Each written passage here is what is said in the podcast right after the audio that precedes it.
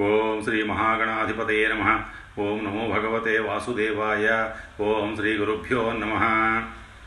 శ్రీ భం బ్రహ్మ వైవత్త పురాణం మూడవ భాగం. బ్రహ్మ నారదుల పరస్పర శాపాలు. శ్రీకృష్ణుడి ఆజ్ఞతో సకల సృష్టిని చేస్తున్నాడు బ్రహ్మదేవుడు. ఆ సమయంలో బ్రహ్మ వెనుక భాగం నుంచి అధర్ముడు ఎడమ భాగం నుంచి అలక్ష్మి ఆయన నాభి నుంచి దేవశిల్పి విశ్వకర్మ తరువాత అష్టవసువులు ఉదయించారు. అదేవిధంగా బ్రహ్మ మనసు నుంచి సనక సనందన సనాతన సనత్కుమారులనే నలుగురు పుత్రులు ఉదయించారు. వారంతా బ్రహ్మవచ్చస్సుతో వెలిగిపోతున్నారు. బ్రహ్మ ముఖం నుంచి సుందరమైన ఒక నవయువకుడు జన్మించాడు. అతడే స్వయంభో మనువు ఆయనతో పాటే ఆయన భార్య శతరూప కూడా ఆవిర్భవించింది. ఆ విధంగా తన నుంచి జన్మించిన పుత్రుల్ని సృష్టి చేయండి అని ఆజ్ఞాపించాడు బ్రహ్మదేవుడు. అయితే పరమ భాగవతులై సంసార జీవితం మీద విరక్తి చెందిన ఆయన మానసపుత్రులు సృష్టి కార్యాన్ని తిరస్కరించి తపస్సు చేసుకోవడానికి వెళ్ళిపోయారు. వారలా వెళ్ళిపోవడంతో ఒక్కసారిగా భృకుటి నుంచి ఏకాదశ రుద్రులు ఆవిర్భవించారు. వారి పేర్లు కాలాగ్నిరుద్రుడు మహాన్ మహాత్మా మతిమాన్ భీషణుడు భయంకరుడు ఋతుధ్వజుడు ఊర్ధ్వకేశుడు పింగళాక్షుడు రుచి శుచి. వీరిలో కాలాగ్నిరుద్రుడు ప్రళయకాలంలో సృష్టిని సంహరిస్తాడు. ఏకాదశ రుద్రులు ఆవిర్భవించిన తరువాత బ్రహ్మదేవుడి కుడి చెవి నుంచి పులస్యుడు ఎడమ చెవి నుంచి పులహుడు కుడి కన్ను నుంచి అత్రి మహర్షి ఎడమ కన్ను నుంచి క్రతు మహర్షి ఆయన నాసికారంధ్రాల నుంచి ఆరణి మహర్షి ముఖం నుంచి అంగీరస మహర్షి ఎడమ భాగం నుంచి భృగు మహర్షి కుడివైపు నుంచి దక్షుడు ఆయన నీడ నుంచి కర్దమ మహర్షి నాభి నుంచి పంచశికుడు వక్షస్థలం నుంచి ఓఢు మహర్షి కంఠభాగం నుంచి నారద మహర్షి స్కంధభాగం నుంచి మరీచిముని గొంతు నుంచి అపాంతర తమ మహర్షి నాలుక నుంచి వశిష్ఠ మహర్షి క్రింది పెదవుల నుంచి హంస మహర్షి కుడిపార్శ్వం నుంచి యతి అనే ముని ఆవిర్భవించారు. బ్రహ్మదేవుడు వీరందరినీ పిలిచి మీరంతా నేటి నుంచి సృష్టి కార్యాన్ని చేయండి అని ఆజ్ఞాపించాడు. ఆ మాట విన్న నారద మహర్షి బ్రహ్మతో తండ్రి మాకు పూర్వం జన్మించిన మా సోదరులు సనక సనక సనందునాథులకి వివాహం చేసి ముందు వారిని సృష్టి కార్యంలో వినియోగించు. ఆ తరువాత మమ్మల్ని ఆజ్ఞాపించవచ్చు. వారేమో తపస్సు చేయడానికి వెళ్ళిపోయారు కదా. వారినేమీ అనకుండా మమ్మల్ని ఎందుకు సంసార కోపంలోకి తోస్తున్నారు? అందులో పడినవాడు ఎప్పటికీ బయటపడలేడు కదా. మాకు కూడా సంసారం చేసి సృష్టి కార్యాన్ని కొనసాగించాలన్న ఇచ్చ లేదు. తపోవృత్తిని ఆశ్రయించి జీవించాలనేదే మా కోరిక అని అన్నాడు. బ్రహ్మ పెట్టిన శాపం. నారదుడి మాటలు విన్న బ్రహ్మకి ఆగ్రహం కలిగింది. తన మాటని ధిక్కరించడమే కాకుండా తనకు ఎదురు సమాధానం చెప్పటాన్ని ఆయన సహించలేకపోయాడు. వెంటనే నారదుడితో నారద యుక్తాయుక్తాలు మరిచి తండ్రినైన నన్నే ప్రశ్నించావు. అందుకే నిన్ను శపిస్తున్నాను. నేటి నుంచి నీలో జ్ఞానం నశిస్తుంది. త్వరలో నీవు ఉపబరహణుడు అనే గంధర్వుడిగా జన్మిస్తావు. ఆ జన్మలో నీవు స్త్రీలోలుడివైపోతావు. ఎంతోమంది అందమైన స్త్రీలతో రమిస్తావు. నీకు యాభై మంది భార్యలుంటారు. వివిధ రకాల శృంగార శృంగార భోగాలు అనుభవించి గంధర్వుల్లో గొప్ప విలాస పురుషుడుగా ప్రసిద్ధి చెందుతావు. అలా నీవు నీ భార్యలతో ప్రియురాళ్ళతో లక్ష దివ్యయుగాలు కాలం గడిపి మరో జన్మలో ఒక దాసికి పుత్రుడుగా జన్మిస్తావు. ఆ జన్మలో విష్ణు కథలు వినడం వల్ల విష్ణు భక్తులకి సేవ చేయడం వల్ల తరువాత జన్మలో తిరిగి నా కుమారుడిగా జన్మిస్తావు. ఇదే నీవు చేసిన అపరాధానికి తగిన శిక్ష అని కఠినంగా పలికాడు. బ్రహ్మ శాపాన్ని విన్న నారదుడికి దుఃఖం ముంచుకొచ్చింది. రెండు చేతులు జోడించి పితామహ దయచేసి నా మీద కోపాన్ని ఉపసంహరించుకోండి. ఎంతో మందిని సృష్టించే తమకు కోపం తగదు. నేనేం తప్పు చేశాను? నేనేమైనా చెడు మార్గంలో సంచరిస్తుంటే నన్ను మందలించవచ్చు లేదా నన్ను శపించవచ్చు. కానీ నేను తపస్సు చేసుకుంటానంటే అకారణంగా నన్ను శపించారే. ఇది భావ్యమా? శపిస్తే శపించారు కానీ నేను ఎన్ని జన్మలెత్తినా హరిభక్తి విడవకుండా నన్నంటి పెట్టుకుని ఉండే వరాన్ని ప్రసాదించండి. బ్రహ్మపుత్రుడైనా సరే హరిభక్తి లేకపోతే వాడు సోకరంతో సమానుడు. నారదుడు బ్రహ్మకిచ్చిన శాపం. తండ్రి ఏ యజమానైనా తన భార్యకి పుత్రులకి సేవకులకి బంధువులకి సన్మార్గాన్ని చూపిస్తే అతడు ఉత్తమ గతులు పొందుతాడు. ఎవరైతే అలా కాక చెడు మార్గాన్ని చూపిస్తే వారు ఘోరమైన కుంభీపాక నరకానికి చేరుకుంటారు. శ్రీకృష్ణుడి మీద భక్తి ప్రపత్తులు పెంచుకున్నవాడిని తిరస్కరిస్తే అతడు గురువైన తండ్రైన యజమానైన కొడుకైన దుర్మార్గుడే అవుతాడు. కనుక తండ్రి నా తప్పు లేకపోయినా నన్ను శపించావు. కనుక నీవు కూడా శపించబడటానికి అర్హుడవే. కనుక నిన్ను ఇలా శపిస్తున్నాను. సకల సృష్టికి నీవు కారకుడు అయినప్పటికీ నీకు కవచం మంత్రం స్తోత్రం పూజ అనేవి లోకంలో లేకుండుగాక. నా శాప ప్రభావం మూడు కల్పాల వరకు కొనసాగుతుంది. మూడు కల్పాల తరువాత మాత్రమే నీవు పూజించబడతావు. అప్పటిదాకా నీకు యజ్ఞంలో భాగం వ్రతాలు పూజ వంటివి ఉండవు అని శపించాడు. ఆ విధంగా బ్రహ్మదేవుడికి నాటి నుంచి పూజలు లేకుండా పోయాయి.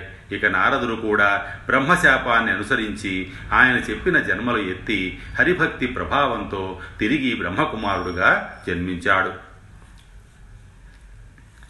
ఆయుర్వేద విశారదులు ఆరోగ్య సూత్రాలు.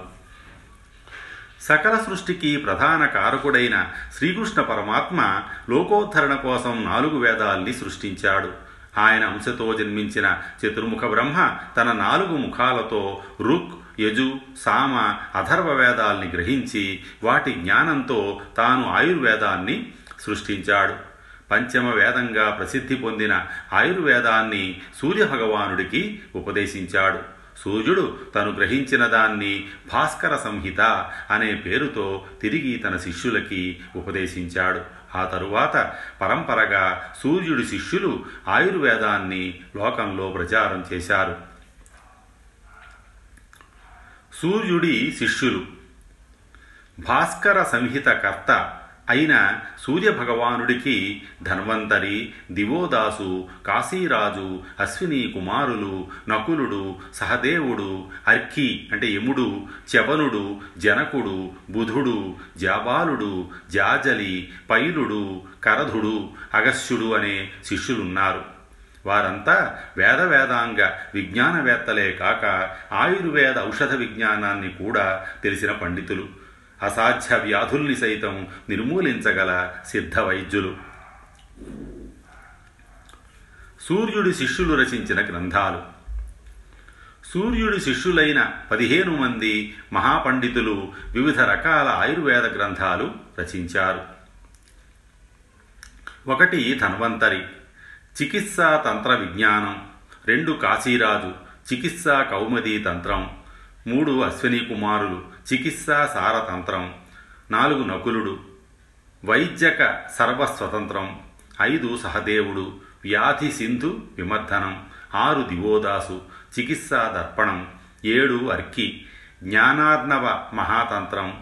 ఎనిమిది చవన మహర్షి జీవదాన తంత్రం. తొమ్మిది జనక మహారాజు. వైద్య సందేహ భంజనం. పది బుధుడు. సర్వసారతంత్రం. పదకొండు జాబాల మహర్షి. తంత్రసారకం పన్నెండు జాజలి ముని. వేదాంగసార తంత్రం. పదమూడు పైల మహర్షి. నిదాన తంత్రం. పద్నాలుగు కరధముని సర్వధర తంత్రం. పదిహేను అగస్య మహర్షి. ద్వైధ ఆయుర్వేదానికి ఎంతో ఘనమైన ప్రాశస్యాన్ని కల్పించారు. వీరందరిలో సుప్రసిద్ధుడైన వాడు ధన్వంతరి. ఆయనతో పాటు మరికొంతమంది భాస్కర సంహిత ఆధారంగా వివిధ రకాల చికిత్సా విధానాలని సవివరంగా తమదైన శైలిలో మానవలోకానికి అందించారు. ముందుగా వ్యాధి తత్వాన్ని గుర్తించడం తరువాత ఆ వ్యాధిని సమూలంగా నాశనం చేయగలగడం తెలిసినవాడే మంచి వైద్యుడని చెప్పబడతాడు. ఆయుర్వేద శాస్త్రాన్ని బాగా తెలుసుకుని సమర్థవంతంగా రోగాన్ని నివారించగలిగిన వైద్యుడు ఆయుర్దాయానికి కర్త కాలేడు రోగాలు కారణాలు.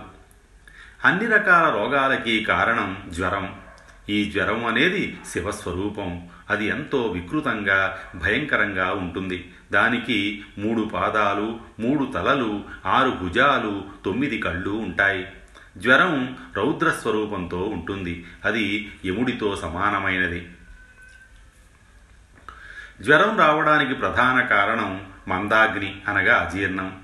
దానికి కారణం వాత పిత్త శ్లేష్మాలు ఒకటి వాతజ్వరం రెండు పిత్తజ్వరం మూడు శ్లేష్మజ్వరం నాలుగు వాతపిత్త కఫాల దోషం వల్ల వచ్చిన జ్వరం అని జ్వరం నాలుగు విధాలు.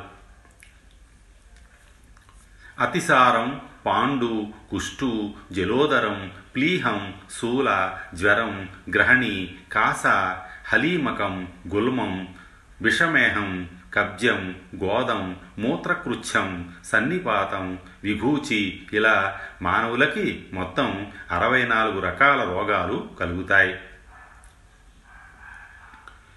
ఇలా కలిగిన వ్యాధులన్నీ మృత్యువు అనే కన్యకి పుత్రులు. వార్ధక్యం అనేది ఆ మృత్యుకన్యకి పుత్రిక.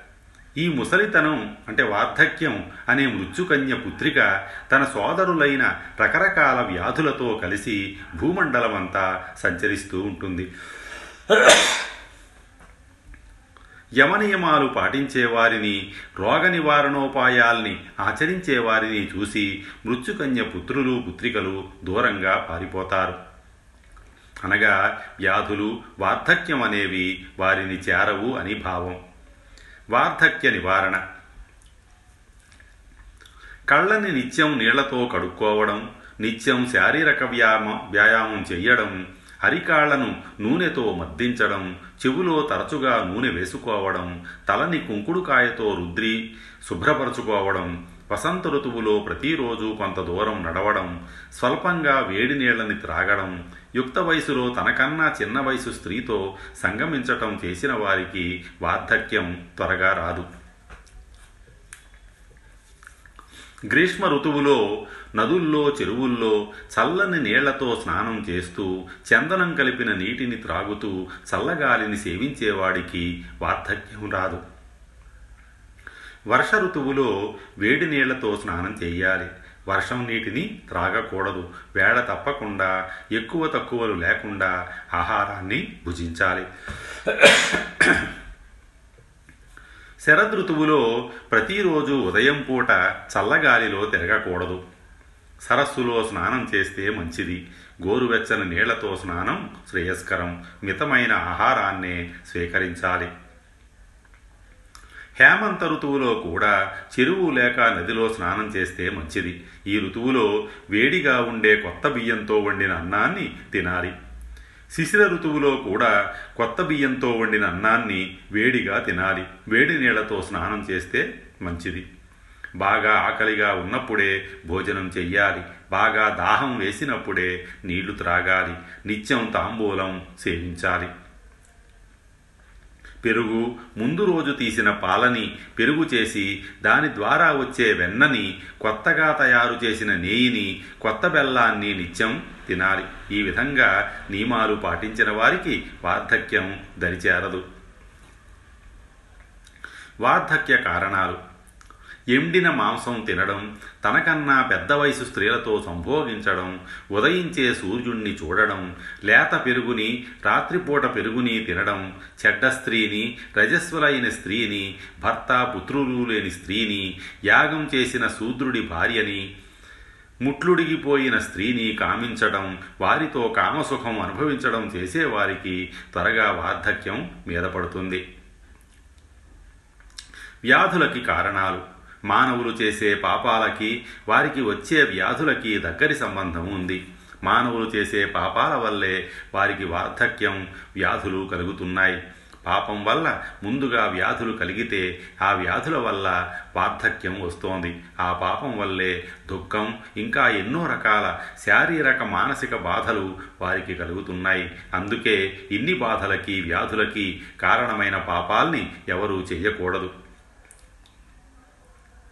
వ్యాధి నివారణ మార్గాలు. స్వధర్మాన్ని ఆచరించేవాడికి దైవ గురు బ్రాహ్మణ భక్తి ఉన్నవాడికి తపస్సు ధ్యానం చేసేవాడికి వ్రతాలు ఉపవాస దీక్షలు పూజలు ఆచరించేవాడికి పుణ్యతీర్థాలు క్షేత్రాలు దర్శించేవాడికి వ్యాధులు రావు. పైత్య కారణం. బాగా ఆకలి వేసినప్పుడు అన్నం తినాలి. అలా తినక ఆకలిని అణచుకుంటే శరీరం లోపల ఉన్న మణిపూరక చక్రంలో పైత్యం పుడుతుంది. తాటి ముంజల్ని మారేడు పండుని తిన్న వెంటనే నీళ్ళు త్రాగితే ప్రాణాల్ని పోగొట్టే పిత్తం ఏర్పడుతుంది. వేడి నీళ్ళని తరచుగా తల మీద పోసుకున్న భాద్రపద మాసంలో ఎక్కువగా చేదు అంటే కాకర వస్తువులు తిన్న పైత్యం శరీరంలో ఏర్పడుతుంది. పిత్తనాశకాలు.